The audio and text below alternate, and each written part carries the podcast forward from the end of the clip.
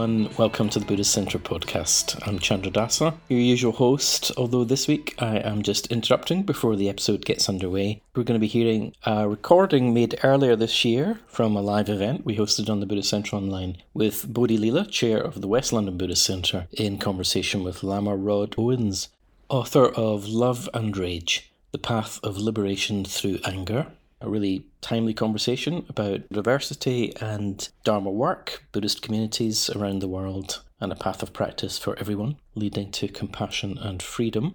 But I wanted first just to say, well, this is the end of our current season of podcasts. We've moved over to that very modern podcast metaphor of seasons. It's been a great run of 10, 11 episodes, and we'll be back in about five or six weeks' time. We may sneak in a couple of emergency episodes in between because we can't help ourselves. But for now, we're going to have a little break. So we hope you've really enjoyed the conversations, the voices, the stories that you've heard. If you're looking for something else to listen to while we're off air, well, there are 430 odd episodes preceding the one you're about to hear, so there's lots to listen to, including one with Lama Rod from a few years ago, a panel conversation from the Gen X Teachers Conference in North America. Do search for that, it was a really great roundtable conversation. You can also listen to our other podcast, which has come back recently Buddhist Voices, longer form witness testimony recordings from members of the Triratna Buddhist Order talking about their long history of practice through the first 50 years of our community. Really fascinating, all sorts of different people from all sorts of different walks of life finding their way to a Buddhist path and why it's meaningful in the 21st century. You can also check out Free Buddhist Audio's two podcasts. Our sister site, Free Buddhist Audio, has been going strong with podcasts for 15 years, something like that amazing collection of Dharma talks, of course, and you can get a full Dharma talk every week for free and three short clips, inspirational extracts around Buddhist themes, also every week. That's the Dharmabytes podcast. Anyway, we'll put the links in the show notes for today so you can hear all of this. And as usual, if you enjoy what you hear, please do give us a good review on Apple Podcasts, Spotify, Google Podcasts, or wherever you find this episode. We hope you have a great summer break or winter break, depending on which hemisphere you're in, and we look forward to being with you again quite soon for a new set of voices and stories. But here is Bodhilila with Lama Rod from West London. So, a very big welcome to everybody to the West London Buddhist Centre. And uh, it's so nice to see so many of you here yeah. for this very special occasion welcoming Lama Rod Owens. So this is quite unusual. We don't often have teachers from other traditions coming into our centre, and I think that's kind of mm-hmm. similar to quite a lot of other Buddhist organisations. But I just felt that a lot of what Lama Rod has been mm-hmm. teaching and has been writing about in his books is just so helpful, and I found it incredibly helpful for my own practice and I know that there are people, particularly in the people of colour community, that have been finding his work mm-hmm. very helpful. And I thought a lot of it is just relevant to anybody who's practicing, actually, and that he goes places that often aren't talked about and are quite scary and difficult to approach, particularly that area of rage. You know, uh-huh. The love is fine, but the rage. yeah. But I think it's a very helpful book, and he's got a lot of really practical things, but mm-hmm. also a lot of very inspiring approaches. I think. Mm-hmm. So I thought it'd be really nice to take advantage of Lama Rod being here one of the things I was really struck by was how much you talk about embodiment and how important it is to come into relationship with our bodies. Yeah. How often we have these sort of wounded relationships with our bodies, and that that can be at the basis of mm-hmm. ways that we treat others and ways we treat the world. Yeah. Yeah, absolutely. I just think that, that the tragedy is that we have consented to how culture and society has created our bodies and then we believe it. You know, we believe what people say about who and what we are and what our bodies are. You know, and then that creates this path of suffering as we grow older, as we move through the life, through this life. There's this tremendous work that goes into coming back to the body, actually developing a real relationship to our body that isn't colored or informed by what other people are saying, but is definitely deeply informed by a direct, authentic relationship with our bodies, which is based on sensation. Like, how do I feel? What is the nature of this? What am I? Who am I? You know, what is this body? And why do I continually identify my body as a vessel of suffering? Why can't it be a vessel of joy and pleasure? We have to understand that like our relationship to body determines our consent to systems of oppression. When I began to reclaim relationship to my body, I began to disrupt the ways in which I've been told how to be in relationship to my body. I want to have ownership and agency to make decisions about my body. My body is no one else's business except for mine. But when we reclaim that, that agency through embodiment, which is just the work of bringing awareness back to the reality of the body and developing this intimacy with the body, then I am reclaiming the power that systems have over my body. This doesn't mean that like it's all going to be fun, because systems don't want us to have agency over our bodies. But when I do, I become a fugitive. There's a fugitivity here. I escape systems of oppression by reclaiming my body.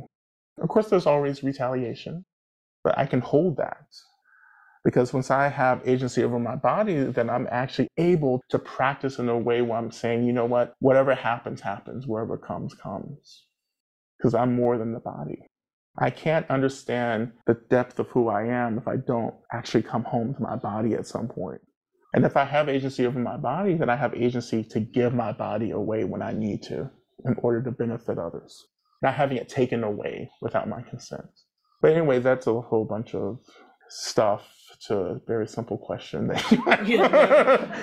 Well, you're talking about that's not all of you, is it? I think one of the things that I also really appreciate is that you embrace all the different identities you have without getting caught up or identified in a way, that just actually owning all those different yeah. bits. And some of those may be things like being queer or mm. cisgender or black, uh-huh. and some of them may be the fact that you're a teacher or that you're this or yeah. you're that how hard it is sometimes for us to yeah. own the different parts of ourselves and how we sometimes have shame about different parts of ourselves. And you've clearly done the work and you're like encouraging us to do the mm-hmm. work.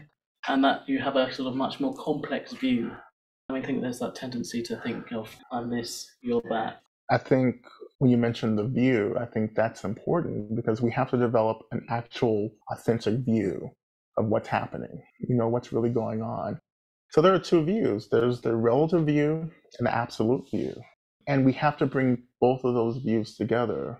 And we're taught that in the Heart Sutra form is emptiness, emptiness is form. But we have to bring those extreme teachings together and live in the middle. And living in the middle of those teachings, when those teachings collide, the absolute and the relative collide, it's not something you can articulate. Like, I can't intellectually tell you in a talk what it feels like to live at the intersection of form and emptiness, but I can feel it. It's a disruption. And that disruption, I'm able to say I am and I'm able to say I'm not together. In my mind, it's like they have to be said at the same time. And there's a space that opens where I can be black and queer and fat and radical, right? And I can say, and that's not who I am either. you know, I can be black, but I'm not black. That doesn't make me less black, but nor does that make me mean I'm bypassing the relative expression of identity. It means that like I'm not that, but I am, right? So, I, like I said, you can't explain it, but you live it, you feel it. People will feel that disruption because we, well, rather the ego, survives our sense of self, survives by solidifying everything around it. The ego has to know what you are for it to know what it is or what I am. So when you're living in this disruptive period, you're going to actually upset people because people want you to be something. But when you refuse to be that because you no longer have agency to be anything, you just are. But there are consequences to that. We retaliate against people who make us uncomfortable. A bunch of people get together and retaliate against other people. We call that systematic violence. When people continue to do that over a long period of time, we call that anything. I mean, you call it culture sometimes, you call it society, sometimes you call it community. Where community becomes systematic violence, and we have to disrupt that too clearly you did a lot of work exploring your own issues around anger and rage and yeah. mastery and i think probably everybody has their own history mm. around that and mm-hmm. some of that is around our personal lives some of yeah. it's stuff family some of it's coming from society and some of the things that we've experienced I find it quite interesting that it is such a difficult area for all of us. And then we do all this practice around trying to transform ill will and hatred. And I think there can be a kind of assumption that anger and rage are ill will and hatred, whereas to me they're very separate. And mm-hmm. that energy, I mean, you talk about sometimes that energy being quite helpful. And I'm very aware that we have all these wrathful figures in mm-hmm. Buddhism. So I just wondering how you practice around all of that. For me, anger is about being hurt. It's about feeling the offense and wanting to take care of myself, but not knowing how to. So there's a tension that arises between getting hurt and wanting to take care of ourselves. And we get wrapped up in the tension and we start reacting to it. And that's the experience of anger. That I've been hurt, but I don't know how to take care of that hurt. So I'm going to whoop your ass instead. Well, I never did that actually. My superhuman ability is passive aggressiveness, you know? But that was a functional expression of anger because that's what kept me safe because I can't express anger where I'm from and also here, you know, because my anger is read as quite dangerous. If I raise my voice, I put my life in danger. I am policed. Anger is policed. Queer anger is policed because anger becomes a mirror reflecting back to people how they're complicit in the violence that I experience. But even further than that, my anger reminds people that they have bought into identities that are only there because of the systematic oppression of other people. You know, it's a hard thing to hear, right? When like you think you're normal, but your normality is actually coming at the expense of large groups of people, at the detriment of a lot of people. But that's not the same thing as hate. Like this is where we have to like differentiate all of this. So when I'm experiencing anger, and anger is an experience, I am not angry. I'm not sad. I am experiencing this. This is an experience. And we have to disrupt that self identification. My suffering is a cloud passing through the sky, or sometimes many clouds passing through the sky, but the sun is always there. I may not be able to see it, but the sun is there. That's our nature. That's our Buddha nature going back to anger, anger is my hurt. And I can actually identify someone who's at the root of that hurt. Like you hurt me. Absolutely. But when I start hating you, my hate says you've hurt me and you don't deserve to have access to the resources that you need to be well. And that hate is what drives the violence that we begin to see in the world. Like, you don't deserve, you've done something to me and you don't deserve to be happy anymore you deserve actually to hurt as much as I do. But when I'm angry, it's just like, no, you've hurt me, but you still deserve to be happy. And we may go into a process of accountability and reconciliation and restorative justice. And this is because I want you to be happy. But you also have to understand the hurt that you've created because that's a block to your experience of happiness. But when I hate, hate is really easy. It's too easy. Hate says that, like, actually, you're not human. When we feel objectified, we become receptacles of violence really easily. You know, that drives so many systems of violence, particularly racism and transphobia and so forth, where like people become objects. Right. And I see that so much happening in the world. But I also see people losing the capacity to be with their own hurt. And that disrupts the ways in which we're able to practice empathy with others. Empathy is the key to humanizing people, to seeing people as me, reflections of me, and them as reflections. So to see people as reflections of me, I have to maintain that even though I hurt, even though I am surviving violence from people, I have to continue to see them as people. When I stop seeing people as people or seeing people as human, that says more about me and my capacity. And it says that I need to engage in deep healing and transformational work. And I think that comes through very clearly in your book about mm-hmm. the need to do that transformational work, to do the healing of the woundedness mm-hmm. and the grief in order to liberate ourselves from mm-hmm. the anger and the rage. I heard you giving a podcast and you were talking about what drew you to Buddhism was wanting liberation. Yeah. I felt like Buddhists were having a lot of fun as well. I was mistaken. so that was my fault. Buddhism was the first time liberation was offered to me. And I said, yes, that's it.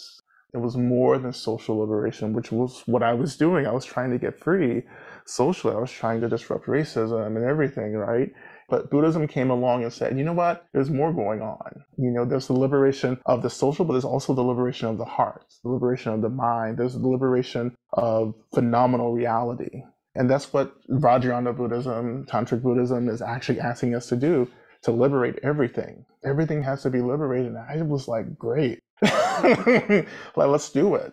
But when you sign up to that kind of liberation work, you're signing up to a complete transformation of everything. Like you will have to give up shit. I had to give up everything. I gave up my name for a period. I gave up everything that I owned. I gave up the possibility of maybe having the relationships with family and loved ones ever again.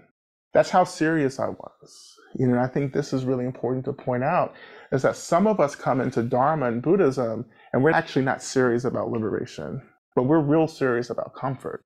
That's why we're so confused. That's why so many of us are having conflicts in our sanghas and spiritual communities because some of us we're talking about different things. When we say liberation, some of us are trying to get everything free.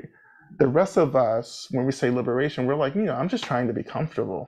I'm trying to have my shit, you know, and I'm just like, I'm just trying to get through life. That's not what Buddhism is trying to do. That's not the project of Dharma. The project of Dharma is not about getting comfortable, it's about getting free. Getting free doesn't mean you're going to be comfortable. Getting free means that you're going to start centering discomfort. You're going to start centering struggle. But as you center struggle and discomfort, you're also awakening the reality of space. Space holds everything. So as we move deeper into the work of liberation, as we move deeper into the work of undoing suffering, we're also widening the space in and around everything that we experience. So that's the caveat here. I'm not saying that it's going to be dull and overwhelming and intense, but you're going to get space. And space is going to give us the fluidity and the movement to hold everything, not just the suffering and the pain and the sadness, but also the joy the happiness, the gratitude, the bliss, right? The bliss and joy and gratitude hold the intensity of the suffering, of the trauma, right? And we have to get to that balance. But you can't center comfort in this. You can't be working for happiness either. Don't do this and say, you know, I just want to be happy. It's the same thing as comfort. It's not going to get you anywhere. It's limiting. Happiness is limiting. You want to go to the end right, to the very end, to the liberation, to the disruption of dualism, into the nature of things itself. And you will have to give up everything. And who's ready to do that? If I were at the beginning of my path and someone would have came to me and said, Are you ready to get free? I would be like, Sure. Then you start the work and you're like, Oh shit, I have to give up everything. I have to even give up the desire to get free. At the threshold of ultimate liberation, when you're at the final stage, you have to give up wanting to get free. Isn't that intense? I also want to say that we're all at different points in the path, that this may not be your life. This lifetime may not be the life that you go to the end, but you're creating the causes and conditions to get there. You do what you can. You do what you can, and you're creating the conditions to do more in the future. But sometimes we just limit ourselves because we're afraid. We don't even know what freedom is. And you're asking me to do that. You know, again, the ego. The ego, the ego's like, whoa, you know, we're not going to survive this. How can you go to the edge and jump off and know that that's exactly what you should be doing, that you're going to get caught?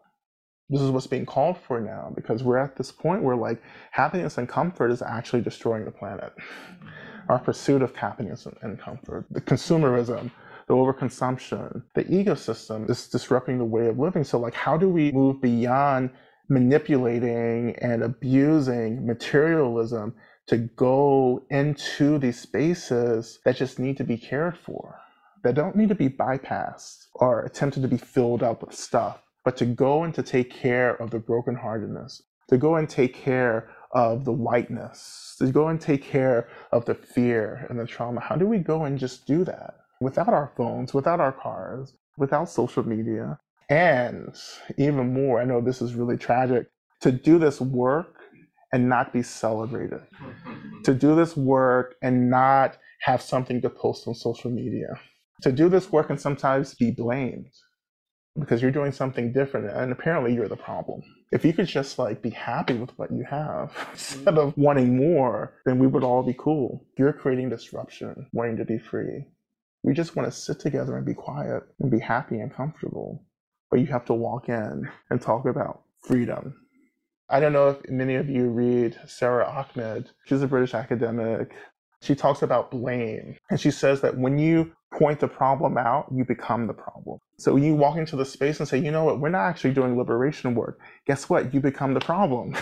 you know, we have to hold that. Anyway, I know you have more questions. I don't want to, you know. No, well, I'm thinking like all the, the blame, the shame, and things like that, and fear. I mean, certainly I with so much fear and work with so much fear, and I can see it underlying all the reasons why I step back you know, even when I have breakthroughs in my practice, you know, then that yeah. can be scary. But I think one of the things that I really liked mm-hmm. is that the way that you call yourself a bad Buddhist, because I think for me, I've often wanted to sort of like not be seen as a bad Buddhist. You know, when I was invited to join community, I thought, oh, well, I can't join the community because then they'd see what bad Buddhist I am. And I think a lot of people are sort of scared yeah. to be themselves and own different yes. parts of themselves and yes. follow their dreams because they want to fit in with their particular yeah. peer group or sangha. Or... I'm not interested in fitting in anymore right? I'm interested in being myself. And I think, you know, we talk about bad Buddhists. For me, I did get to this place where I had to stop performing what my teachers and what my sanghas were asking me to perform. And I had to choose myself.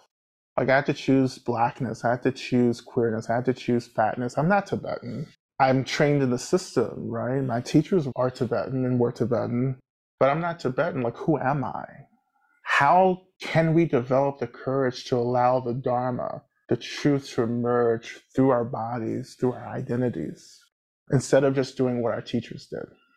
I'm not interested in being in community where I'm told to be like everyone else and to follow this kind of hierarchy because that's called a cult. As a survivor of a cult, you know, I was in a cult. My monastery is considered a cult after we had our own disclosure around sexual misconduct. Like it was revealed that, oh, like you actually adhere to the structure. You know, I was like, wait, I'm, I don't join cults, but I was definitely in one. So a person who's a member of a cult is not in the moment an expert on a cult.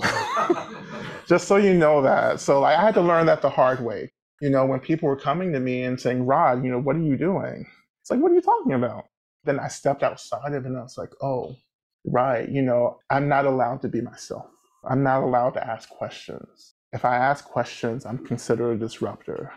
All these things just started coming about. And so being a bad Buddhist really is just doing Buddhism for real. That's it. It's not about fitting in. It's about saying that liberation is the point liberation is what I'm doing, and I have to commit to that.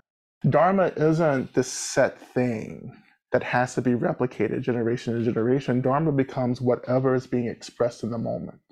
When we're expressing compassion and wisdom and reducing violence, that's Dharma. It doesn't mean I have to look like you. It doesn't mean I have to wear robes. It doesn't mean I have to take on a spiritual name. It means that I'm committed to the reduction of violence on the path to getting free. And so we can show up any way that we want. We can even be difficult. I'm sure that's a, a relief for some of you. Being meek and mild and agreeable isn't a part of Dharma. It's a part of people wanting themselves to be comfortable and thus policing you. So you settle down and stop reminding them that they're trying to be comfortable. I can be difficult. I can be sassy you know, I can be promiscuous as long as it's framed within a context of reducing harm, of practicing compassion. We can have a bunch of sex and still be compassionate. And we can skillfully start relating to things in the world in a way that we don't have to like renounce it. We point that out because everyone has to choose the most skillful way for them to get free. So it's this cookie cutter approach. It's not working out as much as it should. I'm not saying that we can't model ourselves after great practitioners and after spiritual friends because we can. But we have to, at the end of the day, ask ourselves, is this appropriate for me? Is this helping me get free? There are things that other people do that I'm like, oh, I can't do that. you know? But then things that I do that people look at me and go, whoa, are you sure you're a Buddhist? you know, this is really complex and nuanced. But being a Buddhist doesn't mean that you stop having fun, which a teacher of mine gave me that teaching years ago at the very beginning of my path. And this teacher looked at me and said, Rod, you're too serious right now. Can you believe that? Can you believe someone told me to have fun? But I know what the tightness feels like.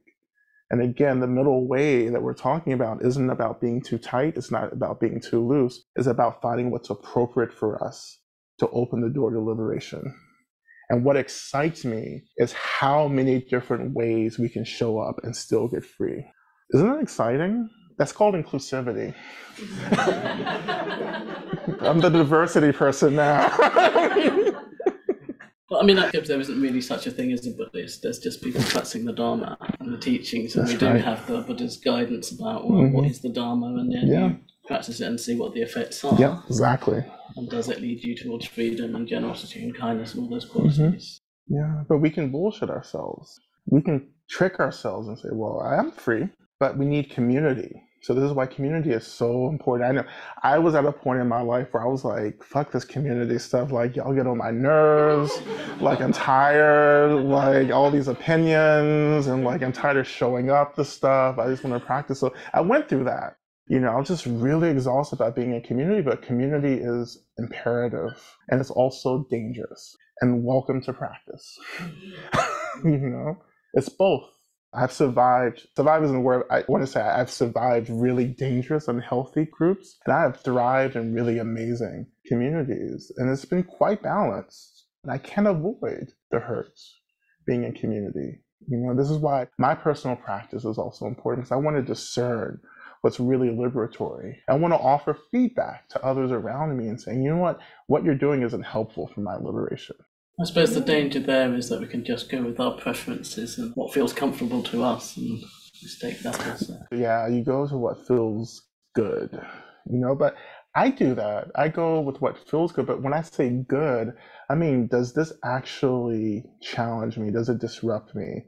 And but in that disruption, does it actually help me to expand and open? Does it open my heart or does it close it? Does it make me resentful? I think we should be in uncomfortable communities. That's what sanghas should be uncomfortable. But they shouldn't be the kind of discomfort that closes us, that traumatizes us. We should be challenged in community to open, to expand, to evolve. We don't grow in comfort, we grow in discomfort. But there should be a healthy balance of that in spiritual community. I just don't need to walk into a space and just be traumatized but I need to walk into a space where people are holding me accountable, where people are concerned about my practice, you know, where people worry about me if I'm not around. Like that's where I want to be. And I want to feel like I can just show up and just be myself. You know, I'm not trying to bust into a space and just like lose it. you know, that's one thing, right? But when I'm talking about this basic capacity just to enter into a space and not be focused on because of my appearance, because of the color of my skin, because of whatever, you know, where I'm not singled out and made to be special. You know, I just want to show up and, and have people see me and greet me and, you know, and hold me in love and concern. How are you? How are you? This radical welcoming. You know, we shouldn't have to work so hard the practice is already work. like sitting on the cushion, that's already work. Being with our minds, being with our bodies is already work. But I shouldn't have to work to walk into the space and not feel as if I am the recipient of attention and aggression because I don't look like everyone else. It shouldn't be special that a black man walks into a space. You shouldn't get excited. you know, and make them the diversity officer for the Sangha. As we tend to do, oh, like you came, therefore you can bring others. And you're like, none of my friends want to be here. so, a question on how to navigate when there's people that we feel the rage towards and uh, they may have behaved in a way that, uh, yeah. So, how do we have mm-hmm. compassion towards ourselves and others and still tend to work mm-hmm. with the rage? Well, I think first, I mean, this is going to be kind of tricky, but we should allow ourselves to be pissed off with people. Like, for, we shouldn't police that. Just just like be. Like, I'm pissed off with you. Or rather, you know, of course, I am experiencing anger because of something you've done or said. No, but really in the moment, it's like, I'm going to be pissed off with you because this is bullshit. So in that moment, if you can allow that to happen, then you have some space to go back and to say, okay, but what do I need right now in this moment? Because you're not trying to like monitor that anymore. But if you go back and ask yourself what you need, then you're not reacting to that anger and doing something that will create more harm, like trying to kick people's ass. So you go back, you take care of yourself, you say, What do I need right now? Because I am actually the most important person right now.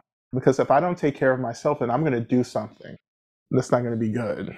How do I actually relate to this now? And what are the boundaries that I need to erect? Like, we won't escape the impact of systematic abuse and, and violence. Is not the case, but what I can do is strategize around the ways in which I experience systematic abuse by focusing on caring for myself and caring for other people who may experience the same kind of abuse that I do or impact that I do. Maintaining my humanity is key to maintaining other people's humanity. When I started thinking that you don't deserve resources, you don't deserve to be happy, you don't deserve anything, that's dangerous for me.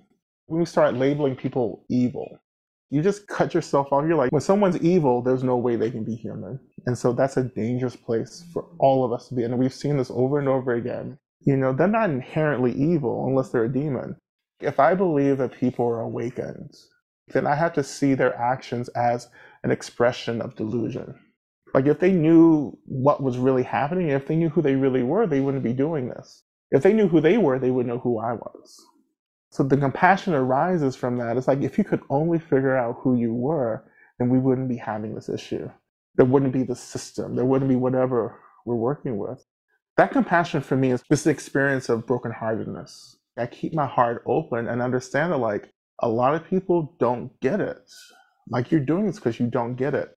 I'm not saying that I get it 100%, but I'm saying I'm a little closer to that realization. And what is my responsibility then? So I would say that my responsibility would be to embody that realization through compassion. By saying, yeah, I get it. Like you don't know who you are, you don't know who I am. That doesn't mean that you get to keep doing whatever you want. That's a response to anger, to trauma that becomes compassion informed. I love you, I love myself, and because I love both of us, I have to disrupt this violence. And therefore, I choose how I'm going to do that. I don't choose that because I want that person to hurt as much as I do. Again, that's kind of hate. You know, I choose disruptive things because I want both of us to be free. And that's a hard road, but that's the only road if you're intending to get free. And it's a burden. This isn't fair. you have to get rid of that idea that everything is going to work out fairly. It doesn't. Some of us work really hard, but at the end of the day, we're all going to work equally as we get closer and closer to liberation, we all have to go through the same process of transforming delusion into clarity. So I may not get it right in this life, but like if karma works itself out through work, and I'm going to get there. I get to this life where I'm like, okay, I have to actually let go of delusion. I have to figure out who I am. It's kind of related whether or not you see some people's hatred uh-huh. as projections and also mm-hmm. about it being a huge risk to actually bring awareness to that. So, do we see someone's hatred towards us as being like a result of their own delusion? You know, yes, because if they knew, then they wouldn't be doing that. If I could connect to my innate awakened nature or have some sense of it, then everything transforms. I don't have to be enlightened to transform. I just have to have a sense, like I have to connect to it, even just for a second. And I say, oh, that's what's happening. That's what's happening. Okay, if I'm this, everyone else is this too. But a lot of this in a really relative way, you know, when I'm moving through the world in relationship with people, talking with people, it's a lot of deep insecurity. That deep insecurity comes from not knowing who you are. It comes from buying into the way in which society has created you and the way you've bought into it you start reclaiming the narrative for yourself. You reclaim the narrative through the practices, the loving kindness, metta. Like, I deserve to be free. I deserve to be happy. I deserve to be safe.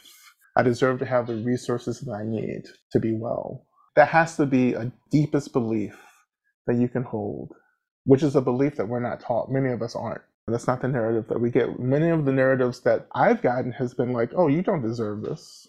You don't have a right to this. You only got this because someone took pity on you.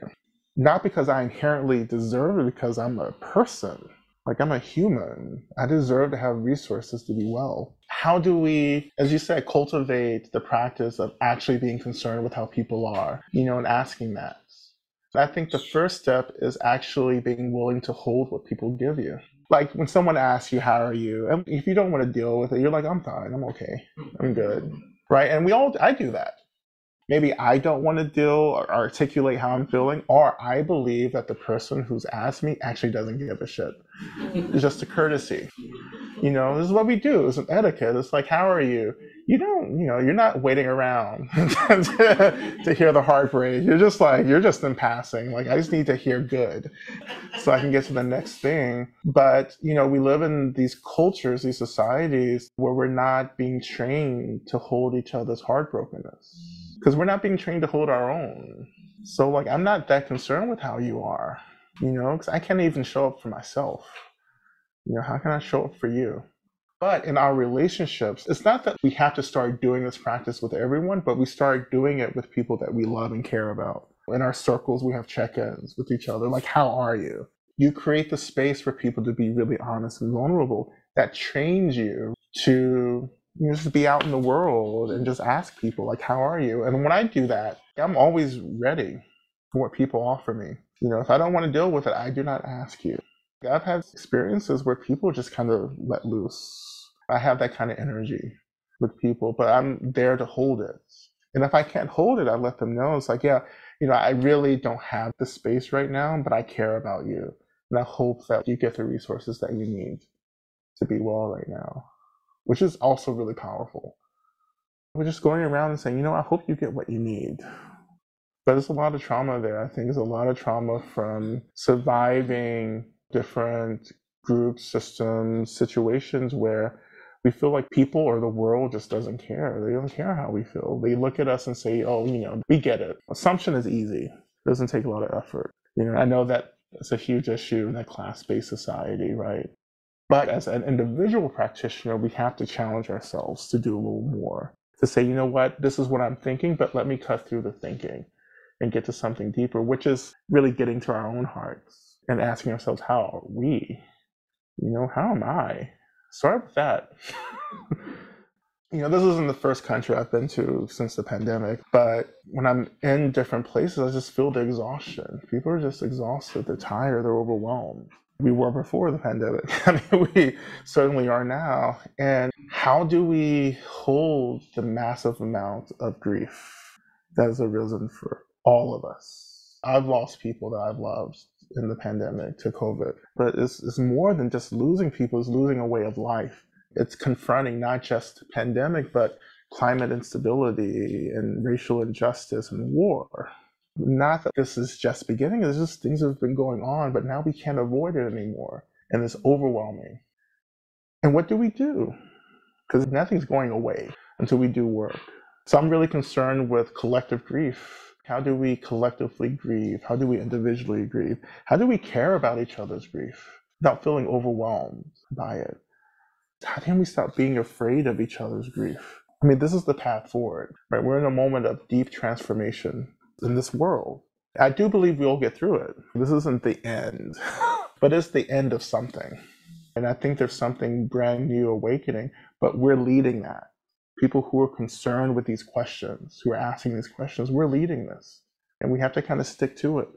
Our practice is holding the world together right now. There are those of us who are doing massive amounts of emotional labor for a lot of people. And we're holding people together, we're saving people's lives. And as you do that, I want you to ask yourself, what do I need? And I want you to start calling into your practice what you need. If you need more love, ask for more love. If you need more rest, ask for more rest. If you need more boundaries, ask for more boundaries. You're not going to get what you need until you ask for it. Ask for what you need. This is a time of miracles. There's something amazing and fantastic happening, but we have to process the suffering first. And we'll get through it. So we keep on, we keep doing it. I want to run away every day. I just don't want to get out of bed sometimes. I just like, I just want to watch Netflix. I just want, I just want to give up.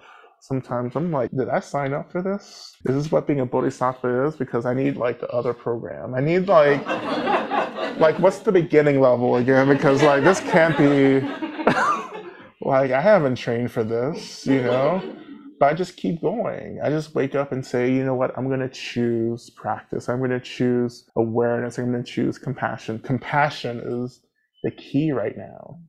I have to stay in relationship to my pain and the pain of the world. And I have to open. I have to call in my resources. I have to surrender to the earth. I have to rely on the deities, whatever, whomever or whatever your resources are, hold them close, call them in right now.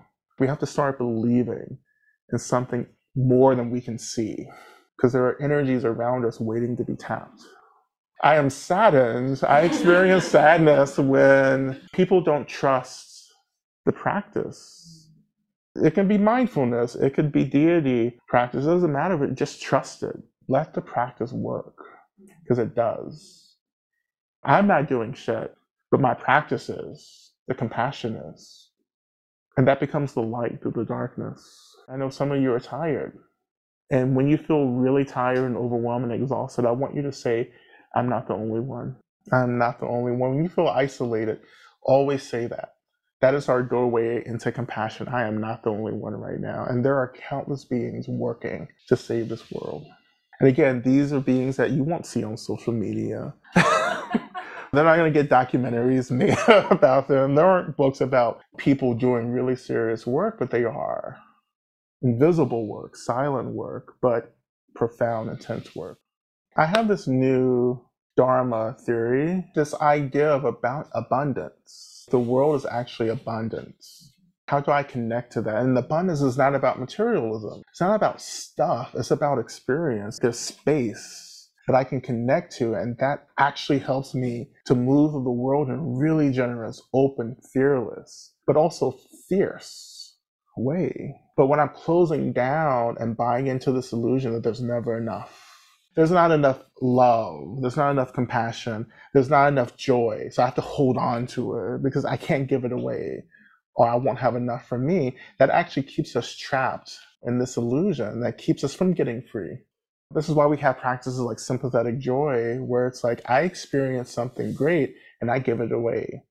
And if you do that, you will realize that your capacity to experience joy, for instance, is deepened because you realize that you are joy. But I keep choosing the pain. But if I just get into the joy, the joy begins to hold the pain. The pain doesn't disappear, but it begins to hold. We need things to hold us we need joy to hold the pain and suffering. It's not supposed to be so brutal. Yes, we all we do survive really intense things, absolutely. But that doesn't mean that that contributes to suffering. Suffering is something that we can disrupt. Pain isn't. We're going to experience pain. But we don't have to experience suffering. And that's what Dharma teaches us. Suffering is a choice. And when I came into Dharma, that was the thing that hooked me not just the liberation, but I'm choosing suffering. And I was like, no way. But we do choose suffering because that's who we think we are. Because we form certain identities around the suffering. You know, but we also form identities around pleasure. And we have to cut through all of it and say, who am I? And to see that all of this is just an experience of my ultimate nature. Who am I? I'm free. I'm space. I'm empty, but I'm still in the world the compassion keeps us here. I know the ultimate stuff is what we like to skip to. Well, I don't see race, I don't see class. But that's not the work.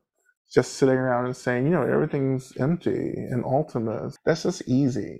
And that doesn't get you anywhere. That's just the way we bullshit ourselves. And then at the end of the day, we realize we didn't get anywhere. When you come to die, when I say at the end of the day, in this context, I mean when you are dying, you will see the fruition of your practice and you will know what you did and didn't do because death does not lie.